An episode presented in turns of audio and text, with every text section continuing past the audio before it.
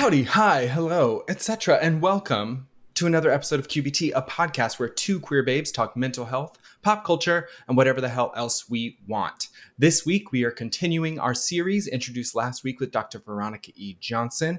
Go listen to that one right after this if you haven't heard it on race, racism, and mental health. I am a clown demon, licensed social worker, and psychotherapist practicing in Austin, Texas. Maddie Germs.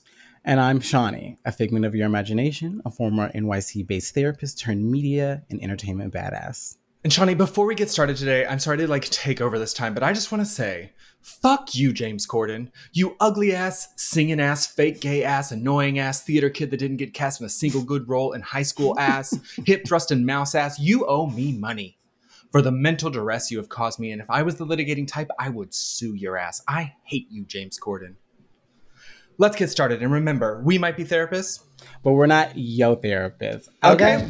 Okay. Okay. Okay. Okay.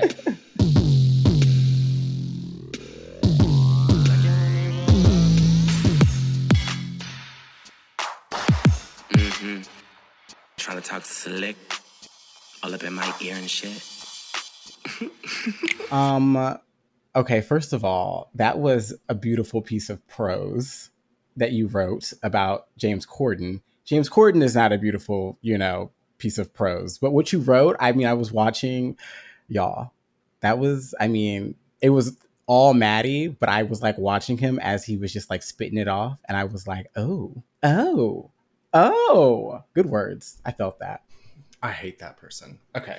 What happened? What have we got? what? I just sub slut. What happened? I mean, that person is just everywhere. They're cast in god every goddamn movie. They're shitty and they're the worst part of every movie that they're in. They're coming out with that new Cinderella fucking movie with Camila whatever. Like soon. Cabello's in a Cinderella movie.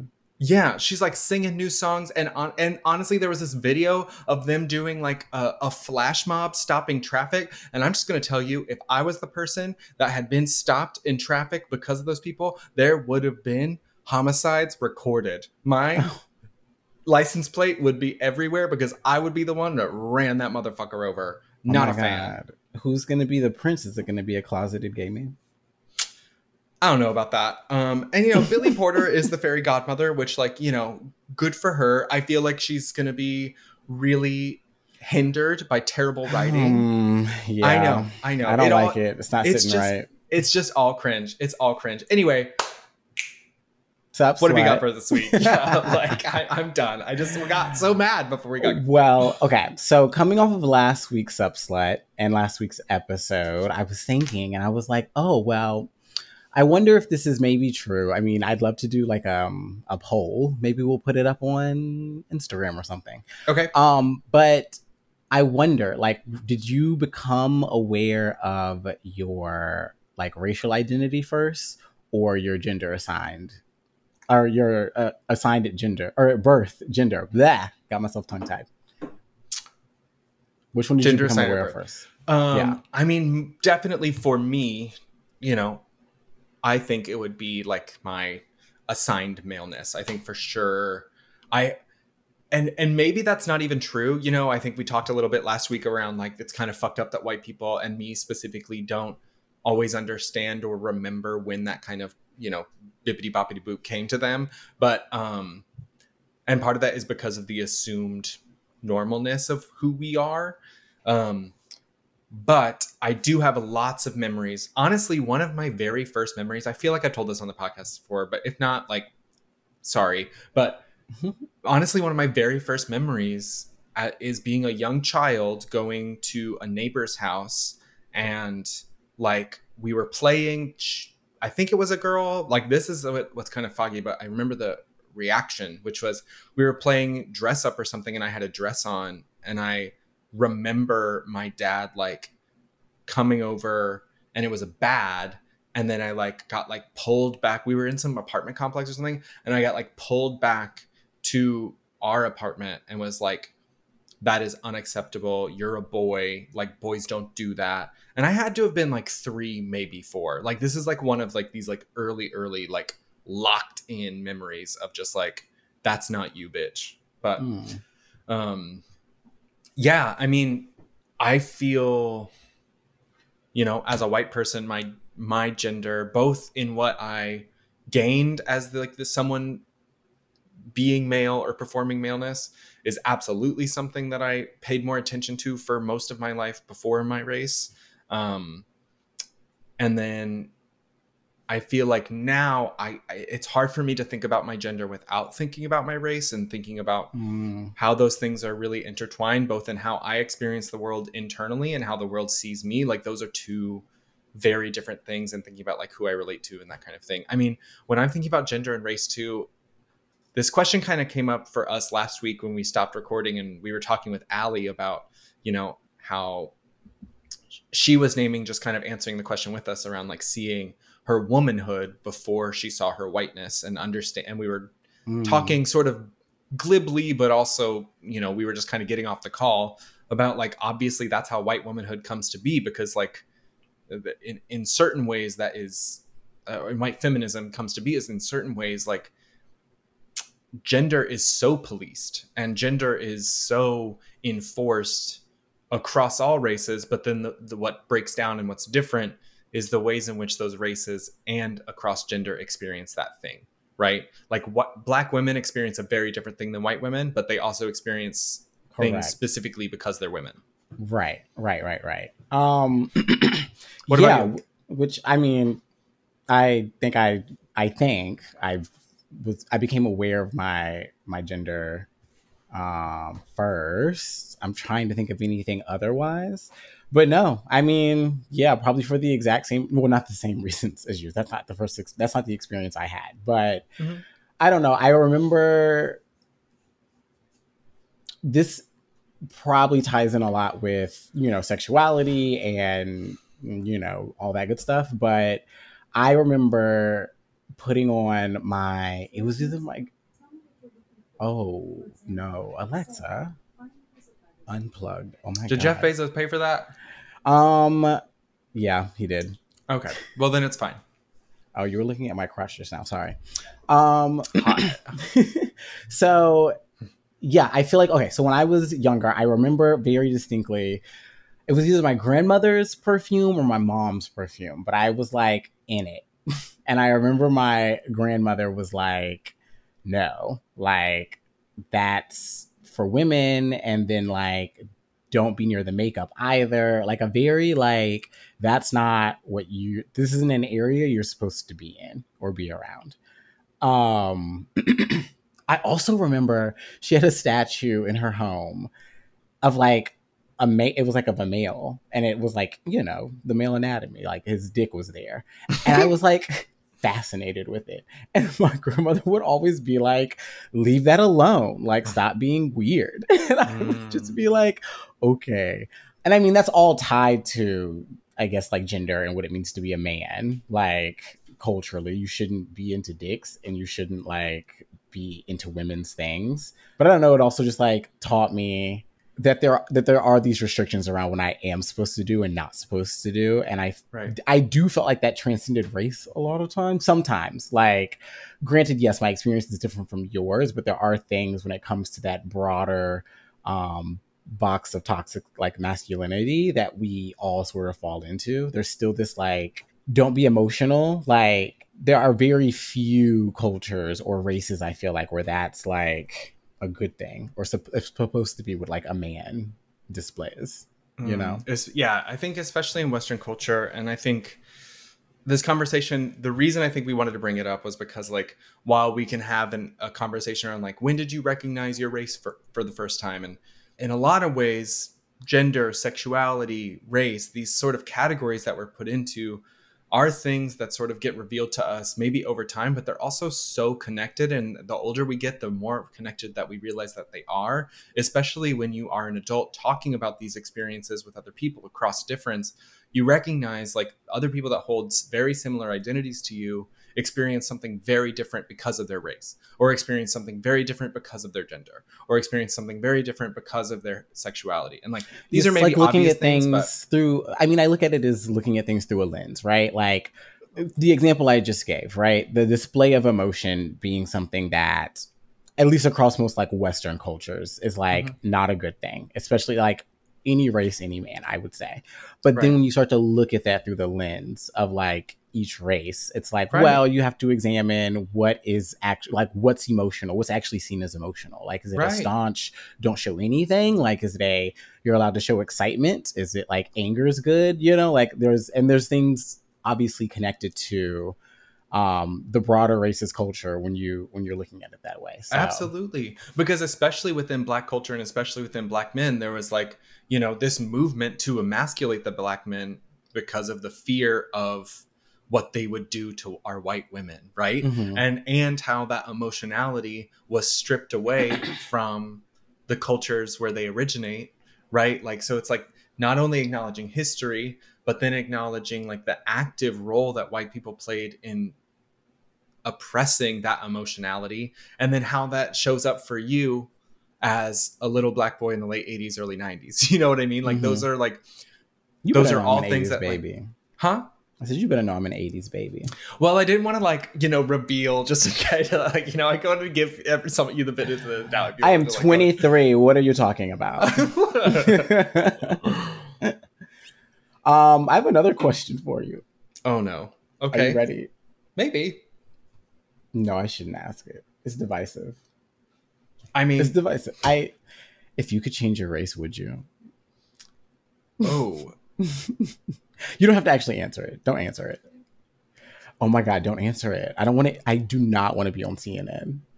okay. I mean, I don't think you're gonna be able to do it. I think that um, I think the question is uh, it's, you know, it's it's interesting, and I'm sure li- listeners are gonna be like, Ugh, like because um, yeah, it was meant to get y'all thinking, not for Um, us to answer. You so you answer don't it. want me. You, I just want to make sure you don't want me to. You can you can answer it when we're not recorded. Wow. Okay. All right. I don't know. I don't want to have to fight you on the podcast. Um, I don't think you would fight me. I think, I, you know. Wow. All right. So this question is honestly, this question is used. It was used like by that woman. I'm sure you've seen that those videos of that woman who like is in that class and she's like the blue eyes and brown eyes and like it's used as like, um, do you know what I'm talking about? She like teaches like racism and there was this class from a while ago and she like divided these all these white kids into blue eyes and brown eyes and then started like telling yes, them yes, yes, yes, yes, yes. so anyway that same woman who i'm sorry i can't remember her name but like she's a white woman getting credit for like sorry to that stuff. white woman. If I saw you on Exactly. the street. but something that sh in her lectures lectures that she's done in like sort of like trying to teach racism or like teach about racism and like the effects of white supremacy in this country is like she asked this question at the end of like okay you know everyone who says they're not racist would you be black? Like would you choose to be black if you could? And like all these hands go down. And then she's like that's the point. The point is that you recognize in this moment that it is harder to be black in america than it is to not. And so that is if you don't want to have all these conversations about economics and the history of slavery and whatever you can at least at this most basic level recognize that it's a different experience. You know what i mean? Um So what you're saying is you don't want to be black. That's not what I'm saying. I'm saying that if I said that, it's like full Rachel Dolezal moment, and then it's just like you know, like we can't go there. Um, we can't go there. We can't go there. Nope. No, um, I don't know what you want to say. All right, let's. And what about it? I mean, That's I assume easy- your answer is no, but I that I wouldn't change races. yeah. I mean, for like a day, if I could be a white man, like absolutely. Like Yeah, I wanna see if- what that's if I'm given the option of like changing all the time, like I feel like I'd try it all on. Like, what's Yeah. going on? Like, that's I'm just curious. Well, then the question becomes, which one do you stay at the longest? Stay as Well- longest? Because I'm fully what's her face from um, Lovecraft Country, the sister. the pulling, zipping up that, you know, she. Um, all my burst words out of that skin. Skin yeah, you. yeah. I saw every word in the American dictionary come go to my list, but not leave it. Yeah, all condensed into one. Yeah. Um. Oh my god, I loved that sequence of her like falling out of that skin. It was so fucking Yeah. beautiful. I'm so excited. Have you seen Candyman? Um, I have not, but I'm trying to see it this week, or maybe when Okay. Carlos is back. I don't know. I got to figure it out, but soon. Okay, I i- if you have to wait until Carlos gets back, that's fine. But just lie and go see it again because I want you to watch it this week so that we can talk about it on Subslut next week. I really Okay. think I have so many thoughts. I'm afraid I'm going to lose them if we wait another week. But I went to go see it, and I want you to see it. Oh my god, Um, are so we we can talk about- interviewing the the main character next week? Is that why you wanted to be the subslit? I no, I just I, I think it's like a very important like Ugh. modern like Okay. you know. I wish that man Yaya. You've been listen. You've been killing it at the bookend, so I'm just saying. Hey, we do have a wonderful guest next week. Um, but uh, Yaya, what's his name? Yaya. Uh, I love that you have to distinguish Yayas now because there's Yaya from Top Model, and now there's this Yaya, Yahya Abdul Mateen, the second, the second, the second. second Um, of his of his name. yeah, I think um, it just is a very relevant conversation and comment on race in America and gentrification, etc., etc. Etc. And it builds on what the anyway. I'm not going to do this. I want to Okay. you to see it. We'll talk about it and later. it was and it was directed by a black woman. Yeah. Um, and they had like an amazing uh, opening weekend. I think she did like 22 million. It's like her largest opening volume, and it was only a 25 million budget. So like they're already like, She's good. They're good. yeah. I'm really Love, really excited love, for her love. and this movie. I have some thoughts, but in general, I walked away feeling like yes, love it. Um, nice. You know what I have some also- thoughts on? no, what? Very little thoughts. this What? Kanye album. Very little Oh. thoughts, but thoughts nonetheless. Yeah, Donda this, Donda that. Donda is Dom I care for this album. You know what I mean? Oh, okay. Uh, I haven't. I mean, I haven't listened to the whole thing because it's like 35 tracks. So like, I don't understand. I just don't need that much of anything. Of anything, anybody's music. Dua Lipa, don't need it. I wouldn't Yeah. want it. Beyonce, even I'd be like, listen, sis, Give me two. give me, give me two, give me two to 30. I'll take it. But like 35, come on. Um, and I also don't. I don't know. They're just kind of there so far. I think I like I think I like half of one song of the I think I've made it up to like track 6 or 7. there's a part of me that was so excited to see kind of what he was going to do post the red hat maga shit post the divorce post all of this shit and then at this like release party he brings out marilyn manson and baby like only basically in my opinion like R. Kelly would have been there too if he wasn't in prison. Like the point was to shock and to stand in solidarity with abusers. And I just like on a album dedicated to your fucking mother, you're gonna come out here and bring people known for hurting women. Like what the fuck is up with that? There's barely any women features on this album too. I just like I don't understand how this man has like continued over and over and over again to almost get number ones again. And I am not someone who like does not like Kanye West because he got on stage with Taylor Swift. I thought that was one of the best things he ever fucking did. But like I like just don't I don't get this shit. I don't get it. What was that song that you kind of liked? Um uh, I I think it was okay okay. Okay. Okay. Okay. I don't know. Donda's there. I'll probably make it through because like I'm gonna listen. I've listened to like all the Kanye albums because I mean, artistry wise, he's got it, you know. But I just he is a person as an artist. Sometimes I'm just like I can't deal with it. But I I know how to separate the two. But truly, the last three albums I could have done without. Um, so we'll see how Donda finishes out. But as of right now, it just is music that's there. You know what I do want to talk about though that I almost completely forgot to mention is there is I mean it's not Kendrick's song, it's Baby Keem, but Kendrick's on it. And literally just two days ago, or on Friday actually, when this came out, I was like, where's Kendrick Lamar at? Like, where has he been? Like, I don't I need an album. And Family Ties. Family Ties comes out, yeah, by Baby Keem. And I mean, the Baby Keem part, I don't dislike. It's just kind of like, ah, he raps a little whiny, it feels like. So I don't like, I don't like his voice, but I like what he's saying. And then Kendrick Okay. comes in just doing what Kendrick does. And I was like, oh, I forgot how much I Like love him. Kendrick Lamar. I think I saw a clip of this on Twitter and it was good, but I didn't know where it was from. I honestly think I thought it was from Donda, and that's why I didn't. Oh, I didn't know there was but- a video. I just like saw it on whatchamacallit. Cool. I'm gonna dive into this in a minute.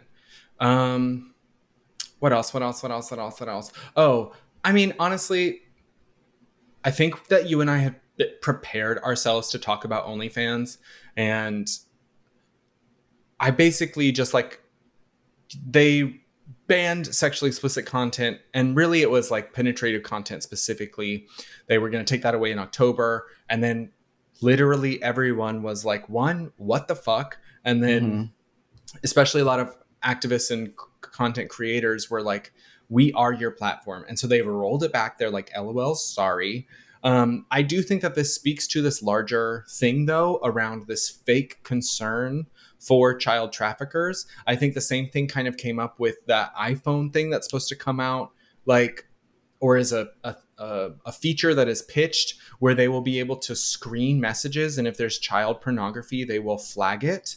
Or if you're underage, hmm. they will re- send a report to your parents that you are sending child pornography back and forth or there's child hmm. pornography on your phone.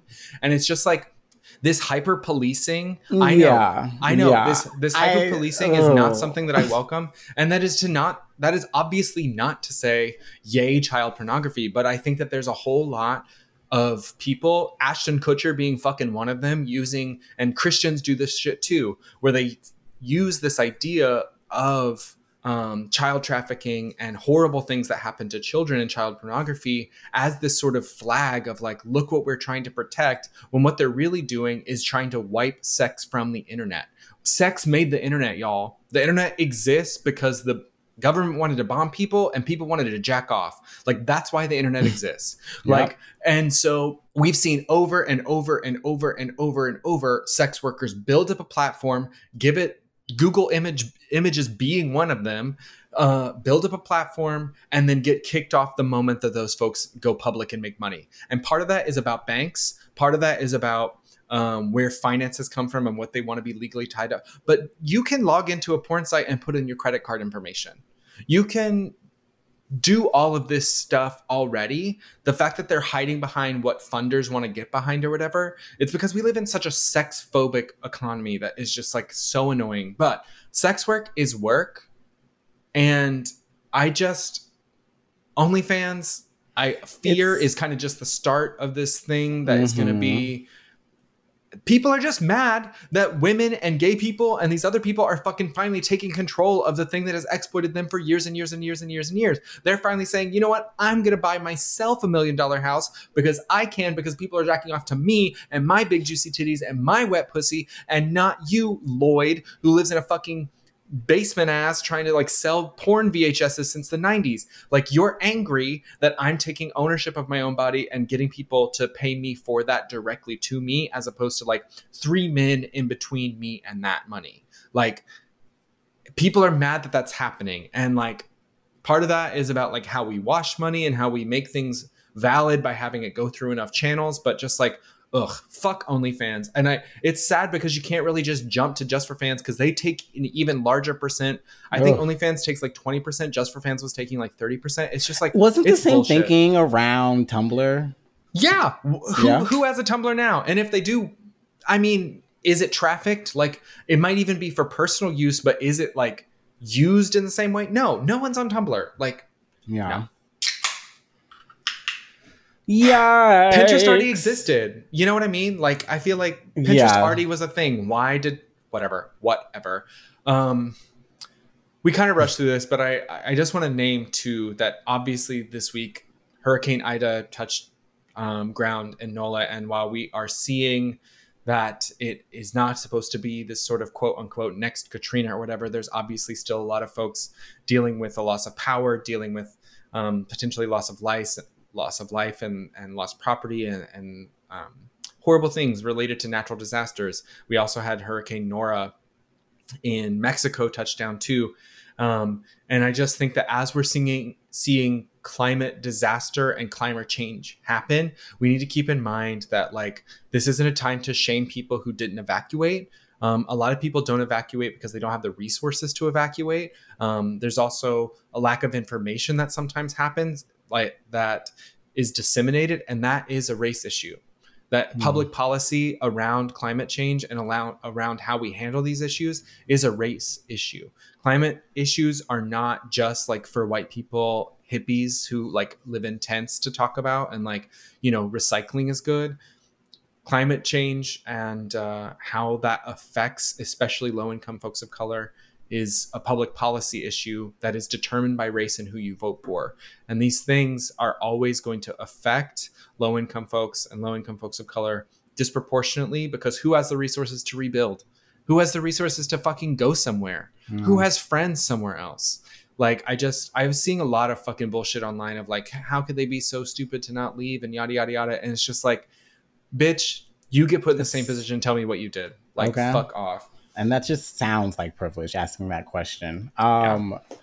I don't know and it's it's all just indicative of the of the capitalist culture and society that we live in as well I mean it's I was just talking um, to Carlos this weekend about this. I was like, these natural disasters happen, and this country. I mean, if you really think about it, like it's built off of so many natural disasters and people coming in and just like raking in the money, like associated with it. Yeah. Um, I mean, Vanport here in Portland. I just, right. I mean, there's theories about 9 11. Um, I have had somebody like recommend to me investing in like a bunch of different like construction companies and like a specific kind of material um, that was needed to rebuild homes like after a hurricane and it just it kind of mm. felt icky it's like oh i'm profiting off of the need of these people to rebuild their homes and this oh is like God. one of the necessary materials to do it so let me that's get a so cut gross. of that you know yeah. damn that's so gross um Oh, wow, I'm literally so angry someone said to you. like, um, yeah, and it's like I get it. Americans are about their money, like, right? That's a very San Francisco thing to say. Um, but um, I just want to shout out before we go. Um, Reservation Dogs on FX and Hulu is like it's basically like a hangout comedy. It's a young, it's a group of young people um, that are essentially trying to get out of Oklahoma and they want to get to California. Um, it's led by Sterlin Harjo and Taika Waititi, um, but it is about a group of indigenous folks um, who are on the res adjacent sort of. Um, and it's a kind of like slice of life thing. I do want to let everyone know that i think you need to give it a couple episodes but they're only 30 minutes long. It's on fx and hulu. Um, just watch it. It's so good. I i love that it doesn't do the thing where it's like hello white people. Here's the information you need to understand this joke. It just tells a joke and moves on. And if you get it you get it. And if you don't sorry but like context clues and also this isn't for you but all the writers are native or indigenous. One of those folks is tommy pico from uh, poetry and also from Food 4 Thot um, but it's it's so good. It's like finally this um, indigenous comedy written for and by folks. It just it has a different like sort of um, offering onto what it's sort of selling it's not selling this sort of like let's make this palatable to a certain audience. It's just like this is for us and if you laugh too great. Like and i love that. Mm-hmm, um, mm-hmm. in the same vein there's this podcast called this land which is a more serious thing, but it's uh, I just started listening to season two, and host Rebecca Nagle is reporting on how the far right is using Native children to attack Indian tribes and advance a conservative agenda. It specifically follows this case of this white family who wants to adopt a Native child, and then they can't or they do and they're trying to sue for why they couldn't in the first place because of the um, this child act that allows native uh, communities to decide where Native children go first. And it prioritizes white people last, and that makes white people crazy. Um, so the podcast is This Land. It's really beautiful storytelling and really wonderful um, information around. Um, what's happening in our legislative system. I think it breaks it down in a way that makes it really digestible for me to understand because I have a hard time just sitting down and reading, a, you know, lots of articles around this issue. But season two of This Land by Rebecca Nagle. It's good as shit. Um, before we go, I just want to say on September 3rd, watch Brandy Cinderella on Disney Plus instead of that Camila bullshit. Fuck that shit. Uh, let's tank those numbers and let's get Brandy's um, Whitney Houston Cinderella back mm-hmm. up to the charts. Because Brandy deserves. She does. She does. She absolutely. Do you want to take a break? Does. Yeah, let's take a break and then you know get into it with the race and the racism and mental health. oh yeah, and that too.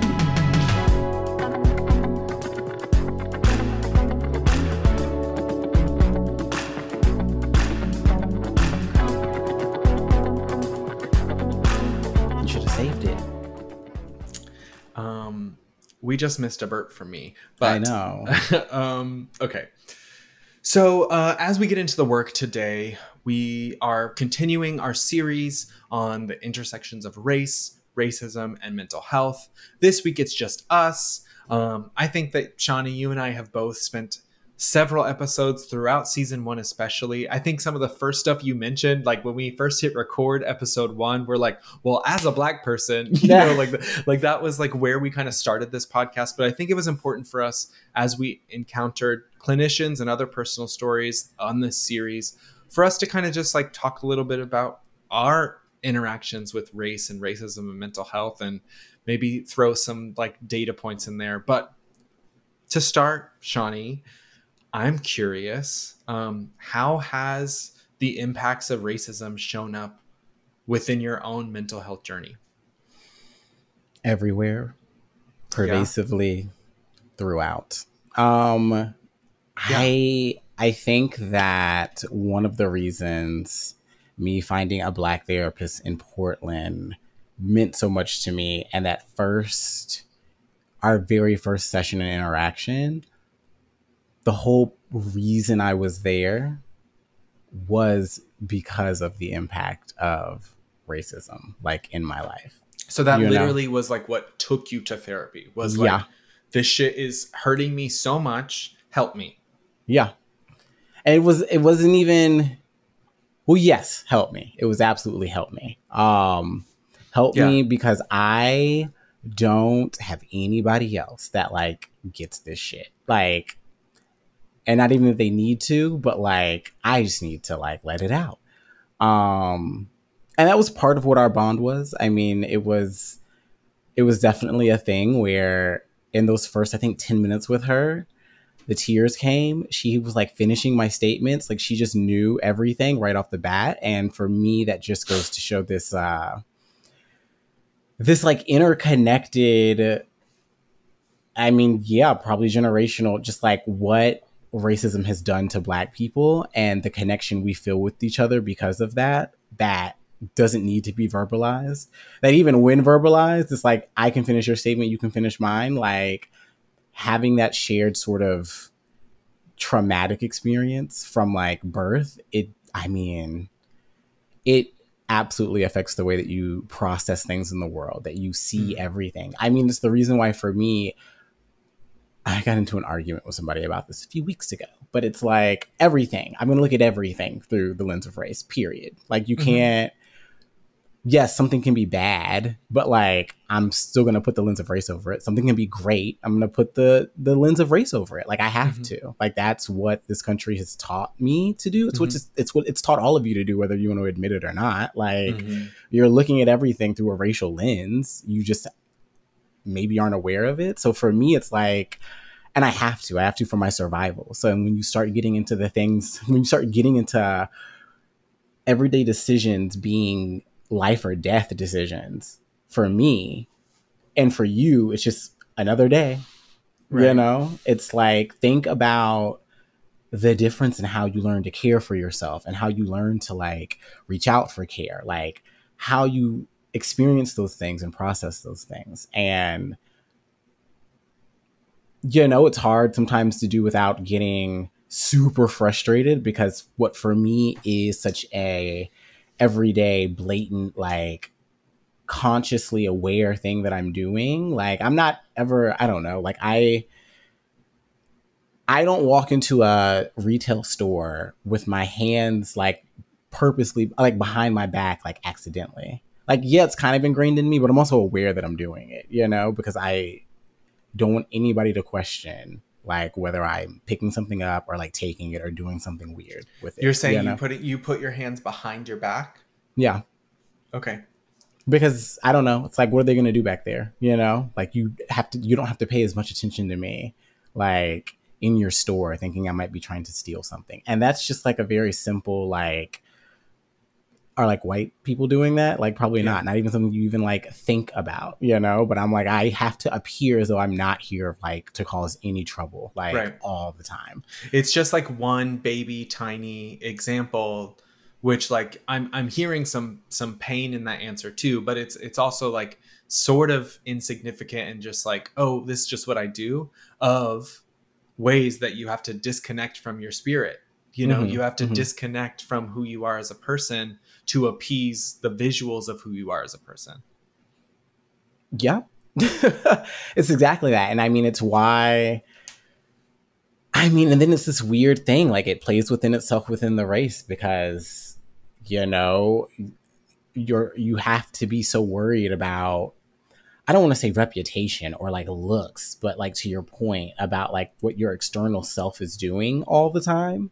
Um that I don't know, it it plays within itself within with at least within being black, like within within itself. Like I don't know, it's like I'm paying attention to that in the external world, but then it's like I'm doing it within the race as well. Which then turns into a discussion around like, you know, the resistance to therapy and the resistance to taking care of one's mental health and like how are you perceived when you're doing that within black culture. Maybe not so much recently. I do feel like i've seen a lot more um, positive messaging around therapy and like you know doing things to protect your your well-being and mental health like within uh within the black community but, but that's so recent. it's so i mean like over the last year recent in my yeah. experience. So but everything before that before recently has very much so been like how do i take care of myself and my mental health because of what generations of trauma have like done to my people while yeah. also like belonging to this group of people that sometimes, many times, look at that as like a weakness. It's like a balance that mm. that you have to do. And then what does that do to your mental health, right? So to answer your question, like racism and everything that it has like the the balances that it requires me to strike daily, like does a lot to my mental health. Because to right. your point, like I don't I'm only my authentic self in my home and like in my home by myself or in my home like with my family. Like right. truly, truly, truly, if I'm gonna get down to like the nitty gritty, like that's yeah. when I'm probably my most 100% authentic self. Um, and I, and I, think that you know we all to some extent have some versions of ourselves out in the world for various right. protective reasons. But what I'm hearing you say and what I am understanding from other people's experiences that are not just yours as well as my own in a different way in regards to like gender and queerness is that like unless you have some sort of punishment or fear of punishment even you don't even have to have experienced the punishment or the mm-hmm. bashing or whatever you know that that's out there you right. know that there's a threat of it and that impacts your body. That impacts how you react to things. That impacts how you go into the world because you have to sort of view yourself like a third person like you have to watch your own self from so that sort of develops sometimes this internalized narrator of like you don't need to do that or you shouldn't do that or you can't do that or watch out don't do that because yeah. which and it's this split thing that's simultaneously this beautiful gift that our bodies and our brains have given ourselves to stay alive. Like thank you body. Yeah. thank you mind. Thank you spirit for giving me the ability to like navigate spaces safely. And also fuck that. Like it's so sad. It's so fucking sad that we have to sort of like distrust what is natural to us. And obviously i'm using the word us and i'm not saying that i am a person of color but i am naming the experience and the connected experience i think a little bit of like what it means to have to like monitor and separate desire and intention from action. Yeah which you know is when you we can talk about the intersectionality of all of that like you couple being black and what you face from the external world and sometimes from your own um, people like you take that and then you throw being queer on top of it. And it's like or not even on top of it they just like cross the same plane in many ways. And then in, in, in, in, in, many ways they do not. Um, but I mean, there's definitely some some parallels there. Like just as much as I have to have to and had to self monitor myself um, in retail stores or when police are around or when I'm in certain situations. Same goes like for being queer. Like there was a time and still is many times where I'm like, I have to be aware of these things. And it's a Yeah. life saving thing, or it's a survival thing, or it's just a this is what's more socially acceptable. And maybe like I'm not gonna die because of this, but the fear of ostrac of ostracization, mm, I got through that word. Mhm. Um Beautifully. is enough like for me to say no like let me deny my these parts of myself or let me not do this thing that that feels that is a normal natural thing that my body feels to do that is not wrong or right in any way shape or form. It's just a behavior. Um yeah. And something that I think that you've talked extensively on this podcast before, but I'm I think it's interesting to bring it up in this moment of like the ways in which perfectionism and the ways in which this lack of option of failure specifically for you as a black queer male is like something that is simultaneously something you should be proud of right? Like you are very good at your job. You are very good at being a friend. You are very good at x. And hmm. that is pressure that you put upon yourself in order to like fucking not deal with other people's read white people's bullshit you know like like oh and God, that's like daily. it- that's this simultaneous con- i mean we can obviously get into du bois double consciousness and like you know but i don't even think we have to because i think it's permeated the culture enough to like you better know about Du. Bois. Yes, ma'am. But like, you know, I just think it's like there's something about how that is a gift and also this thing that I hope and leads to my question in therapy is able to be parsed apart a little bit and like dug in a little bit in safe ways that allow you to figure out like what does Shawnee need to actually get through and not in a way that is just like made it another day but like Mhm. how do we wake up in 10 years and be at peace with ourselves like what does that peace towards wellness look like because if if uh if an event or series of events or what you were dealing with brought you to therapy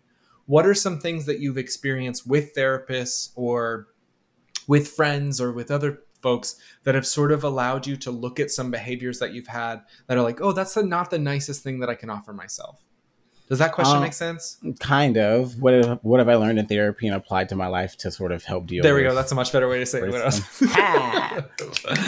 I love a summary. Um yeah, Sorry. I I mean number 1 it's it's hmm I'm going to say boundary setting in a way that I mean boundary setting was sort of the the first step in like opening up this world of what I think the real answer here is like taking up space and just Mhm. like being okay with it. Um and being okay with just like so cliche what i'm about to say. Being okay with being myself um but like truly like just cool this is who i am. Like and i and not every situation is dire or like life threatening and learning to like become aware of those things. And like what do i need to do to become aware of those things? Okay now that i'm aware of those things like what choices am i making? Okay cool like was that nikki choice? Now like are you to choose to make that choice again just because it was like it didn't feel right? Or like go right back to what you were doing before? So it's been like a like a putting down of boundaries with the external world to sort of like protect myself as i explore these new ways of being me that aren't Yeah. new these natural and authentic ways of being me and and like i you know you're saying it sounds cliche but like i think in a world where especially a mental health world where like black men are four times more likely to be diagnosed with schizophrenia or there's like i think it's something like 80 something percent practitioners are white like oh yeah. there's and the many more statistics that are related to the stress of racism that lead to anxiety and depression like there are there are uh scholarly articles that i can link you to about these things. This isn't just like narrative but like that's actual that's actually profound shawnee. Like this idea of like i get to be me it like it sounds pithy or cliche for someone who like their version of me de- dependent on like the world Mm. around them is like i don't know uh, pink hair or something like that. Yeah, like, yeah, yeah. uh, okay, girl, yay, be you. Uh, Cool, you're rebellious. gr- girl can be, you know, men too. But like, but Yeah. like when when you're saying like I get to be me in that like I'm subverting the the narrator and the surveyor and the spy and the oppressor that is around me Mhm. outside when i'm subverting that from my internal psyche and i'm allowing myself to be me one that is hard fucking work. And then two that is absolutely something to be proud of and not it to me does not fall into the realm of cliche because it is difficult and it is and it is profound. It's majestic. It's divine you know Well, thank you. I appreciate that. I really do. Um, yeah, I mean it's it's all tied to race. I don't know, and I also think that with that subverting of the narrator and that sort of of the oppressor and all the you know all these other voices in my head, uh, it kind of also speaks to what Dr. Veronica Johnson was saying last week, which is, you know, internalized homophobia, like racism, like all that stuff exists within me, just like it exists within all of us. Right. And subverting that narrator does not mean like shutting up the person that's being homophobic. it's more so like, okay, like I can comfortably examine that stuff now in a safe space, like whether that's in therapy or with myself, because I don't know. Like I feel comfortable doing that because I'm being myself right now. I'm not I don't know, it's not coming from a fake place if that makes sense. I think what I'm Yeah. getting at here is sort of the um oh my god, in Kendrick Lamar's song that we were just talking about earlier. Like he says something about like overnight activists and I'm just like, "Oh, it's like Mm. that." Like I like let me be real with it, not just like say that's what it is, but I'm doing no actual work on it at all. right You know? and like you're offering that as a way that you're experiencing that as a black person in this country. And like when i heard that clip and that line you know i'm thinking about that from a white perspective and what it means for my community to have found value in especially cultural value and social capital in being woke in mm-hmm. terrible quotes in being anti-capitalist in being anti-racist in being anti-racist to the point that like t-shirts are selling out and white people are making money off of black pain like in the way that like we have It's like y'all are doing it again. You're doing it again. again and that that tiktok trend last year of like that like tearful song over do you know what i'm talking about there was like this sad song and it was like the names of like uh you know say their name or whatever and black people just sort of like raising a fist like i'll be brave. Like i i don't know if you know what this tiktok trend but it was a trend and i'm saying that like as white people we sort of have to literally sit with the cultural value of going against the trend or of going against the thing that we have inherited as truth. Whether or not we want to admit it we have inherited this truth that we are better than black people than we are Mhm. better than folks of color. Like and that isn't because our mama like held us and rocked us and said now don't like you know like yeah. always know that this is true for you baby like you are better than everyone else like that isn't exactly how people experience it and because they don't experience it in that sort of like movie version villain way they're like well that's not me or that can't be me But- Mhm. you know, I was just recently listening to um, or reading in quotes James Baldwin's The Fire Next Time, which there is actually I paid for it, but there's a full audio on YouTube. It's like two hour listen. You can absolutely just like bust it out. Um, it's just two essays. One is a essay where he writes to his nephew, um, and then the other is about his experience um, and specifically his experience looking at the Christian church and then also the um, the Muslim, the like black Muslim movement and like the black economy and like because like he was sort of famously not like in opposition to Malcolm X, but they were like put on TV as like sort of opposite ends of a same spectrum. yeah, yeah. um, yeah. if They that makes any sense. to Malcolm. Yeah, exactly. But like he goes into why he like loves Malcolm and also why he thinks like that movement has flaws and like it's related to the Christian church and it's related to this idea that we find narratives that work for us for survival and we find things that give us hope. We find things that bring us life and the idea of humanity across humanity is that death is so fucking scary. And I think Mhm. like a lot of therapy is honestly just like coming to terms with the fact that like death is going to happen and that's where anxiety is related to and like how do we still make lives worth living, It's right? the only guaranteed thing in life.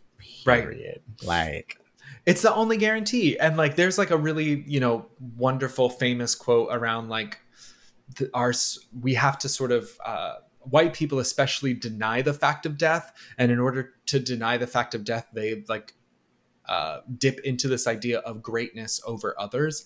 And there's plenty of things within this series of essays that really resonate sadly still today. There's also some things that i think uh, lets white people off the hook a little bit because of the ways in the, around like education and like what they know and all that. I think we're a little bit past some of those things.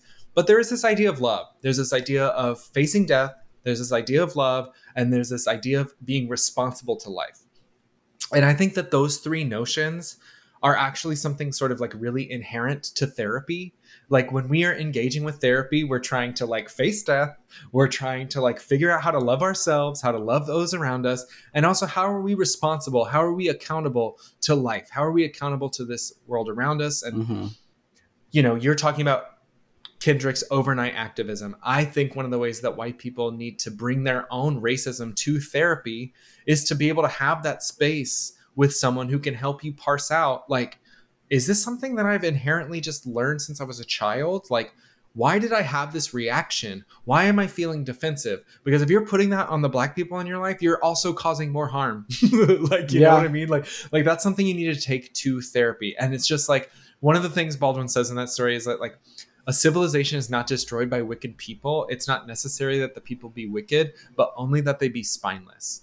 And like it takes work both across races, whatever that looks like, to dismantle the shit and go against the grain and like work towards an anti-racist ideology and practice. And it also, from what you're telling me too, is some of your work in therapy is finding a quote spine to be able to do the work to unravel that nasty shit that you've been grown up with too. you know? Yeah. Yeah. Because I mean, how else is it going to get dealt with? I don't know. Like, history repeats itself because we as people choose time over time over time over time again to go the spineless, easy, well, it's working for me like route. Right. And we end up in the same place every single time. And I don't know. Every time. It's, it's just like you think something would change. And no, I don't want to say that. I was going to say, what's the definition of crazy? Remember that old saying? Sure, sure, sure. Do something and expect different results. And Yeah. but that's the American system, right? Like, Yeah. and I, I think that like that's uh, honestly that's a beautiful point as to it's not just oh my god, too many thoughts. I think at the beginning of this podcast, you know, ye- I almost said years ago. Feels like it sometimes. Um, It's like We- a year and a half. we were talking about stigma and we were talking about culture and you were talking about your experience and like but there's a reason for that right like there's a Mhm. reason for that the mental health system was designed to other and literally create diagnosis for that which did not support a, a thriving society but when a thriving society only considers white people guess what's pathologized guess what's demonized guess what's given a diagnosis when really the answer is just I'm angry because the world is racist and that anger is valid and true and Mhm. necessary. And like the distrust of the mental health system is not just because sure there's totally cultural stuff around like what stays in the home is us is ours, you know, like we don't Right. necessarily need to tell our business. No, but there's that's like only part of it. That's actual such hardcore proof and facts. Like, I mean, at this point, everybody and their mother should know about like Tuskegee.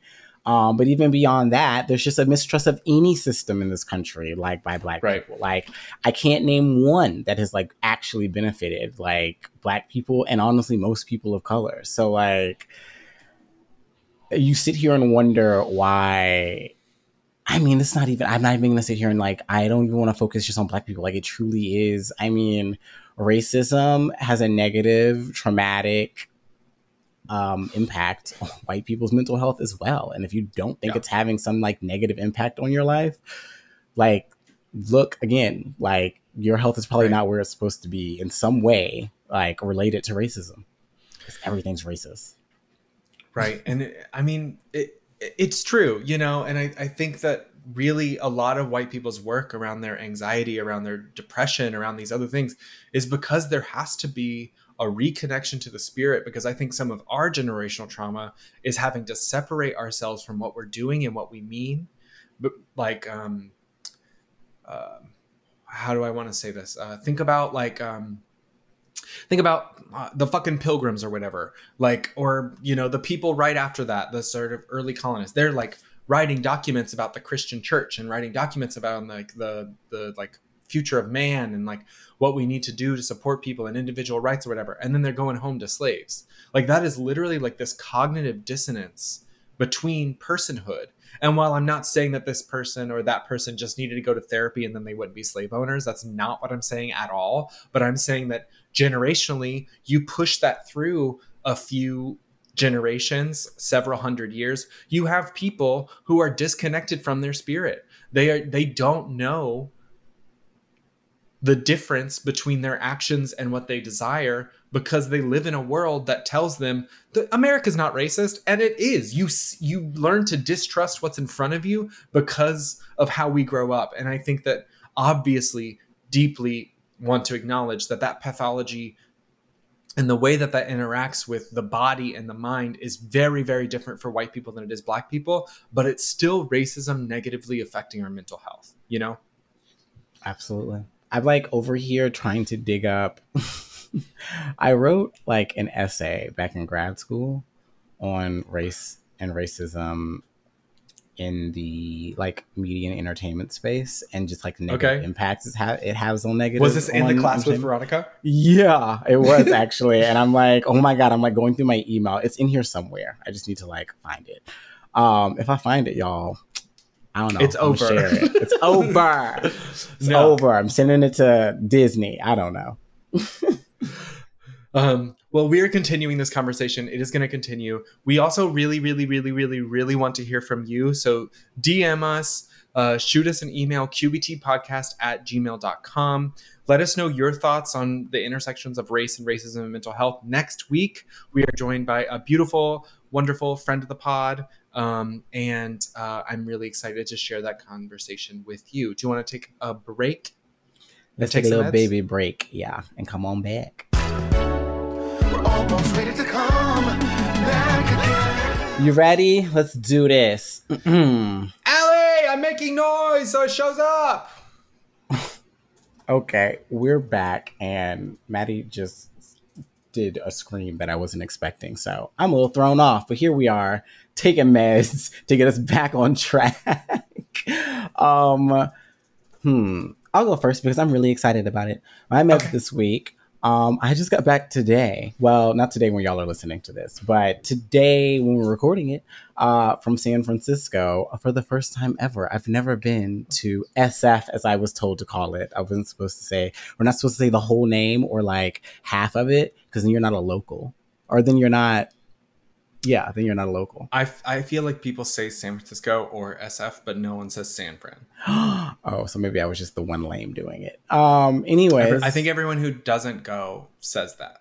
you know? Gotcha. Um, well, I learned and I enjoyed the city. I was somewhat hoping that I would not like it. Um, but I did. I liked it a lot, actually. I feel like people fall into two camps, right? Like I went in I feel like for the last whatever, five years that I've been in the Pacific Northwest, people have been like, Oh, I love San Francisco. Oh, I hate SF. Like, and they all have different reasons as to why. And I'm like, I just need to go check out this place and make my own decision. And I don't know, I went into it like, I really want to like not like. I think I want to be one of those people because I like to have an opinion. Um, but no, San Francisco's beautiful. It just It's great. It also is literally the most expensive city in the country. It's stupid. I know, yeah, for no that's- reason. That's too. dumb. It's like it's so. I stupid, mean, but- yeah, the weather was great when I was there. So I don't know, it was cold last night, and then when I like left this morning, and I like I was like, oh, okay, I, I get it. Like it's it gets cold, cold here. But Mhm. um, I don't know. If it had been that the whole trip, I don't think I would have liked it as much. Instead, I was there, and it was just like 80s and 90s the whole time. Um, which I think was just like perfect because I also didn't bring anything that would have survived in like 50 degree weather. Um, so that contributed a lot to it. But I don't know. I like it. The people there are cool. They seem people are nice. They like say hi to you on the street, which I found strange. Oh. Um, you know, it's also like a big. I mean, it's like a city. Like it's a city, city. Like Yeah. I, I have missed city, cities Right. and it's always nice to be in one. So I don't know. I had a good time. I feel like rejuvenated a bit. Like I have some energy to me that I feel like I'm bringing back from San Francisco. So yeah, I'm That's glad that you got to finally go and experience that and hang out with our babes. And Yeah. aw, I love that you had a good time. I Um, also um, met. Oh my God, Carlos, our our friend of the podcast, Carlos, met his family for the first time, other than Key. Shout out to Key. Oh, what? Yeah, I've known Carlos this whole time. Never met his family in real life. Oh, I thought you were telling me that Carlos met like his family for the first time and you were sharing that on the podcast. And I was like, I don't know if she wants you to tell that to people, girl. Okay, you met them. you- That's cute. Cute. Could you Cute, imagine? I just yes, I could that imagine it. That's what I thought happened. I was like, don't be spilling her shit like that, girl. Okay. Um, well, my meds are that um, I turned down a job I didn't want. I think when you're a relatively unemployed person and you're like getting offers and are moving forward with stuff, I I had moved for I had sent back an offer letter acceptance, and then I had gone through like a background check or I was starting to, and I just had slept on it for like a week and I was like, you know what? I don't think I'm gonna like this work. And I feel like I'm accepting it because I need work right now. And Mhm. um, you know, uh, while people might have different opinions about this, I just, I don't think accepting work because I need to work is the place I want to be mentally, spiritually, etc. And I just was like, I think that this place is going to be way more draining than it gives me in money. Like it's gonna, it's gonna take away from me my ability to do what I want to do, which is this other job that I have. And I was like, I just, I can't do both. And I realized that and sent that email. And I, the minute that I sent, hit send, I felt this weight lift off of me that I had been experiencing like all week long. So my meds are trusting my intuition. Honestly, go back and listen to our episode on intuition. Okay. trusting my intuition and like um moving forward with the decision that maybe was hard, but I knew and feel good that I needed to make. Um, do we have homework Good this for week? you. Very proud Thank of you, you. for that. Thank you. Thank you. Um, homework this week is mainly for white people. Sorry, not sorry. Uh, people of color, you get a week off if you want to take it off because equity. Um, so here's what we're gonna do, or what y'all are gonna do.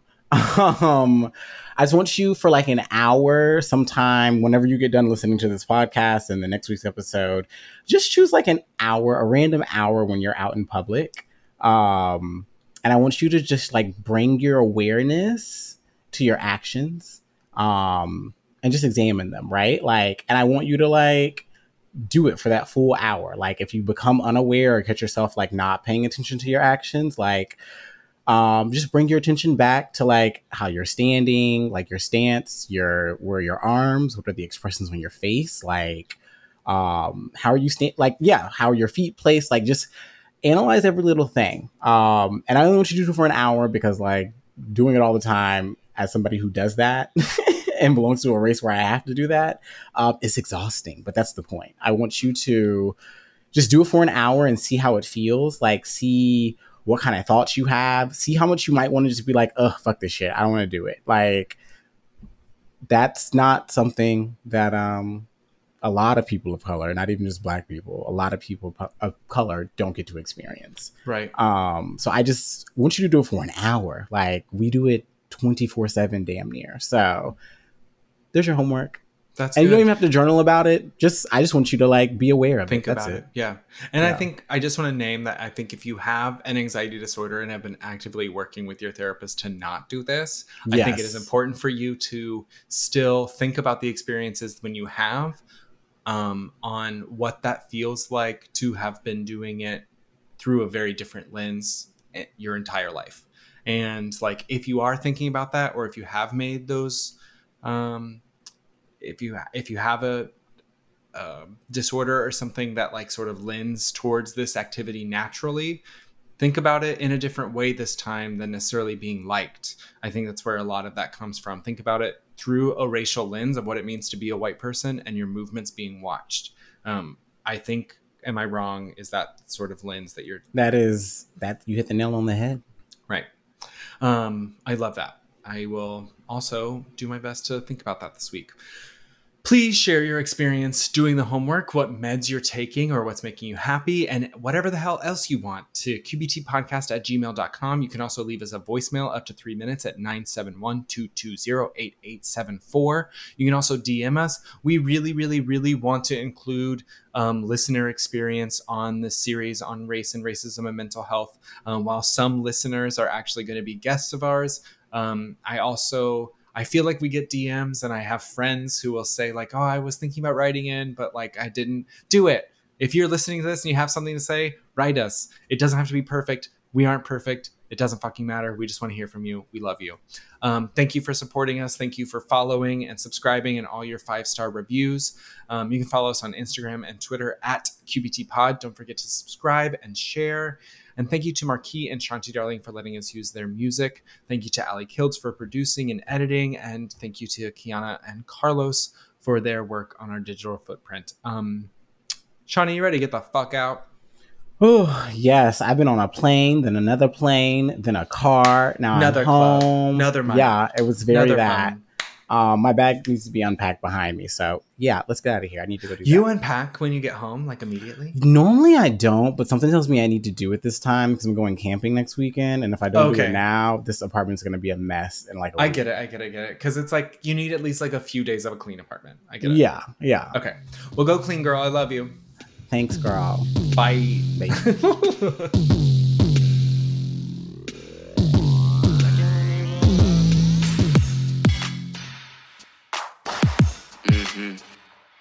talk slick.